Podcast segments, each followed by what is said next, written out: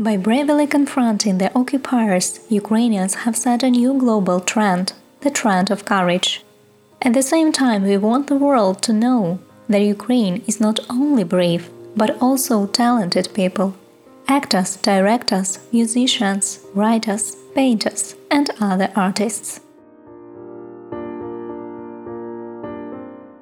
My name is Catherine Litvinchova, and you're listening to the second season of UA, The Day That We Survived podcast.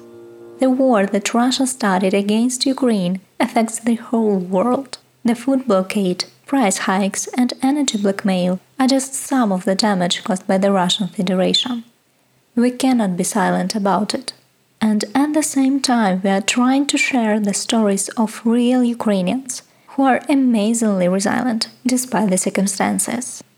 You can support our efforts as an independent media and a podcast platform on Patreon via the link in the description. Today's episode is dedicated to Ukrainian culture and its creators, who are developing even to the accompaniment of Russian bombing. In six months of war, Russia destroyed or damaged half a thousand objects of cultural heritage and cultural institutions in Ukraine, according to the Ministry of Culture and Informational Policy of Ukraine. The Russian military dropped a heavy bomb on the Mariupol Drama Theater. It destroyed a century old Belgian Lyceum in Luhansk region and the 160 year old Church of the Nativity of the Blessed Virgin Mary in northern Ukraine. The 500 year old Svetohirsk monastery in Donetsk region was partially destroyed. In Kharkiv region, the occupants bombed the Museum of Ukrainian philosopher Grigory Skovoroda and shelled the Kharkiv house Slovo, which housed famous Ukrainian writers, the representatives of the executed Renaissance. Almost all of them were repressed in the 1930s by the Soviet authorities. For centuries, Russia has tried to destroy Ukrainian culture and replace it with its propaganda. Over the past three centuries, the Ukrainian language has been banned 134 times. First by the Russian Empire, and later by the Soviet Union. Today, Ukrainian theater is removing plays by Russian authors from the program and rediscovers the Ukrainian repertoire for the audience. Igor Zakharchuk actor of the Ivan Franko Drama Theatre in Ivano-Frankivsk and founder of the theatre studio Živ Buv Pes, or There Once Was a Dog, says that life after the 24th of February has changed in every sense. В театральній школі теж відбулися зміни, тому що більшість сімей, більшість дітей виїхала. There were also changes in the theater school because most of the families and most of the children left. So the school didn't function for the first month. The theater took a mini break for one week. We didn't understand what was happening and uh, in what direction to move forward. The management decided to continue playing. In the first days, I didn't understand what was going on with me.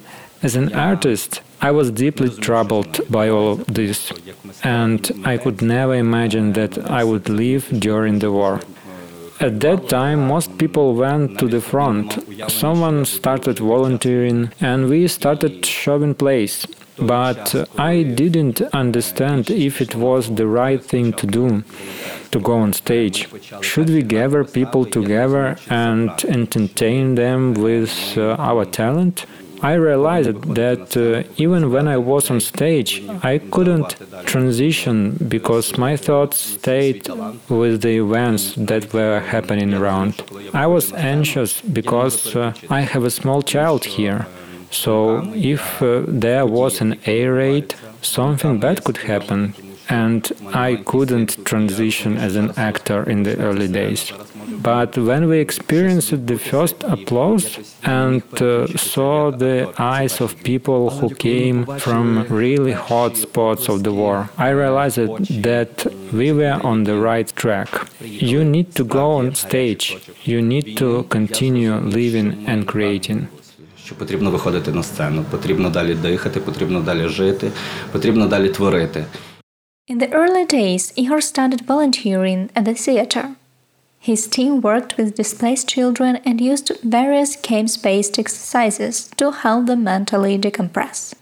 And here is how their repertoire in the theater studio changed after the war. We went in a different direction altogether. We wanted positivity, we wanted a fairy tale. But now, even talking about staging a play with children about the events which were taking place seems unnecessary. There is so much of this, so children see and know it all, and I want to draw them out of it. We want to organize some fantasy fairy tales plays. We thought about something on mermaids, and then we thought about Alice in Wonderland, something cosmic like that. The city of Mykolaiv is located in the south of Ukraine, less than 100 kilometers from occupied Kherson. While we were recording this episode, Russia hit the city with nine missiles. Due to constant enemy shelling in Mykolaiv, almost every residential building has been left without windows. Dmitro Skorohodov is a sound and video operator, vocalist, and photographer.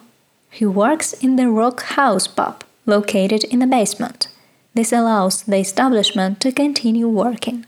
Here is what Dmitro told us about Mykolaiv and the Rock House. We have a rock establishment with a great authentic name, the Rock Hut or Rock Hata in Ukrainian. Hata is the ethnic name of Ukrainian home. Before the war, the place hosted powerful rock festivals such as the Wild Garden. It also helped children with special needs. This is truly a home for souls who are in love with rock music. And now, this place is a bomb shelter. Rock Hata has been working throughout the war, almost with no interruptions. During these many months, it's been the only place where concerts were held. After all, it's not just about music, but about living despite everything. This means that the city is alive. This also means that you can suck it, but you can never get Mykolaiv. War is a terrible stress. There is a curfew. There are patrols, checkpoints, and mined beaches. People go crazy because of that. Here, you can heal your broken heart and shout everything will be Ukraine alongside many other voices. And you can tell the Russian warship to go F itself. We've got dozens of concerts during the air raids and hundreds of souls that healed. Amazing local rock musicians who stayed in the city were rocking here time after time. We're talking about such musicians as Krila, Rimayov, Cheplenko, Skorohodov, and others. We stood our guard. Rock Hata carried music throughout the war, and it still carries it. It's like a gracious fire that cleanses people. Later, miracles started happening. Here, in the Kingdom of Rock, with motorcycles in the main hall, we listened to the Mykolaiv Philharmonic Orchestra. We listened to classical violin music, folk instruments, and the Garrison Orchestra in our place. This is fantastic. The city is holding on with all its might. A theatre started working in the shelters, and two concerts were performed by an amazing jazzman, Alexiev. You can breathe a little. I would like to note that all Rock concerts since the beginning of the war have been charitable. The admission is free, and the money people give is transferred to the defenders. Nobody would ever think of doing it any other way. When there are a lot of people inside, it can get a bit hot, so we need to invest in better ventilation but it feels very intimate this way. On the wall behind the stage, there are photos of our soldiers. It is a good place where everyone can see them. The photos are of the soldiers who died in the war. There are also photos of bikers and rockers and of good people. They will definitely not be forgotten here. This is the story from the fortress in southern Ukraine, from Mykolaiv, where there are wonderful people and a rock house. Glory to Ukraine. Слава Україні! Because of the Russian war, many Ukrainian artists create new works and rethink existing compositions about Ukraine. You may have heard the song Oi Luze Червона Kalina or its English language equivalent, Hey Hey, Rise Up.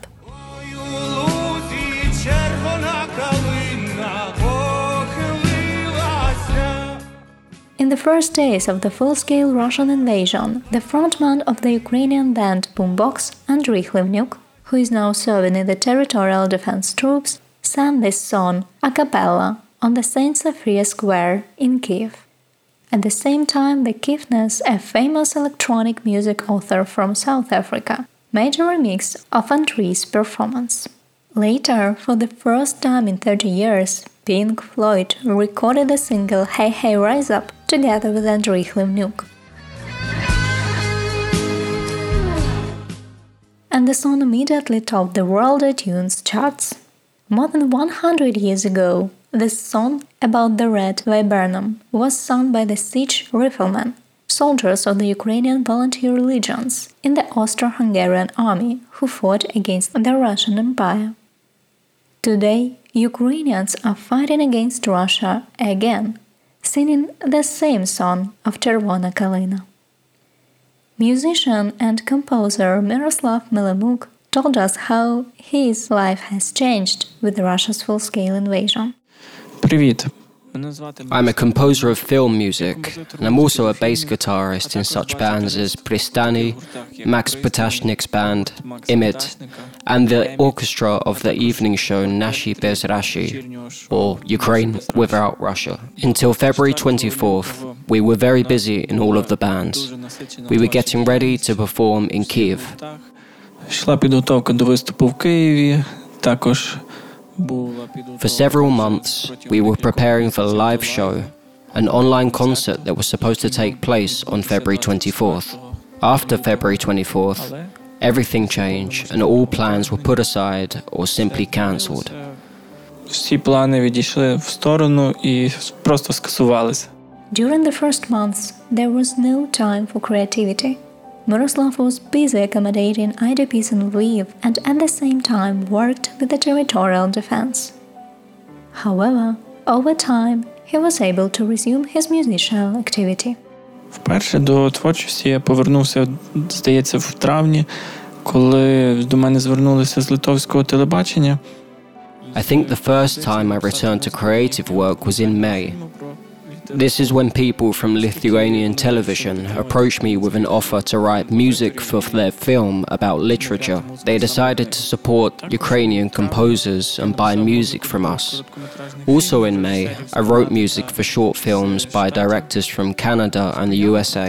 United 24 я пишу музику до фільмів е, за донати, які люди з різних країн світу. After the establishment of the United 24 portal, I started writing music for films for donations that people from different countries would collect in on this platform. It's convenient for them and they can choose the category where they want to direct their funds. Since the summer, work has also resumed in musical bands. We are rehearsing again. With Max Ptashnik, we performed in children's camps where there were displaced children. We tried to support and distract them with our art. With the Emmett Band, we're working on a song about the war and all the injustice it brings. Both in 2014 and with the beginning of the full scale invasion in 2022, Russian authorities claimed they came to Ukraine to protect the Russian speaking population. Some Ukrainians did indeed speak Russian or consume Russian language content But the reason for this was a long policy of Russification of Ukrainians in the past. The Russian war crimes on Ukraine's territory caused a massive aversion of Ukrainians to everything Russian language, music, books, films, and others. З 24 лютого, як ми можемо подивитися навіть статистику офіційну в Ютубі, Since February 24th, попит на the demand for Ukrainian language music has increased a lot. Of course, I wish it wasn't at that price. But this shift happened because Russia launched a full scale war against us. We are getting ready for important shows that will take place in October. We will perform during international events that will take place in Poland. There, we will convey a message that it is crucial not to forget about the war in Ukraine, so people keep supporting us, and we will all conquer the evil that is now in our territory як ми всі разом переможемо це зло, яке зараз на нашій території. The cancellation of Russian culture is now relevant not only in Ukraine but in the whole world. several institutions, particularly the Metropolitan Opera, Carnegie Hall, and the Bavarian Opera, terminated contracts with conductor Valery Gergiev and singer Anna Netrebko and announced their refusal to cooperate with Russian artists.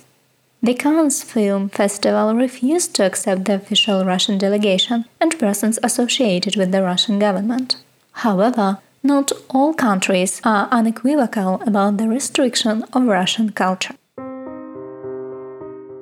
You can support Ukrainian culture by attending concerts, performances, and exhibitions of Ukrainians abroad, as well as by donating to our artists on United24, Patreon, and other platforms.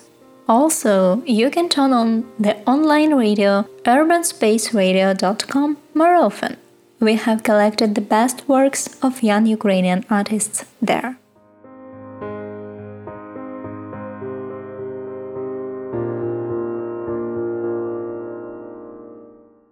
There was me, Catherine Litvinchova. You can find helpful links in the description of the episode. Please stay safe and listen to Ukrainian.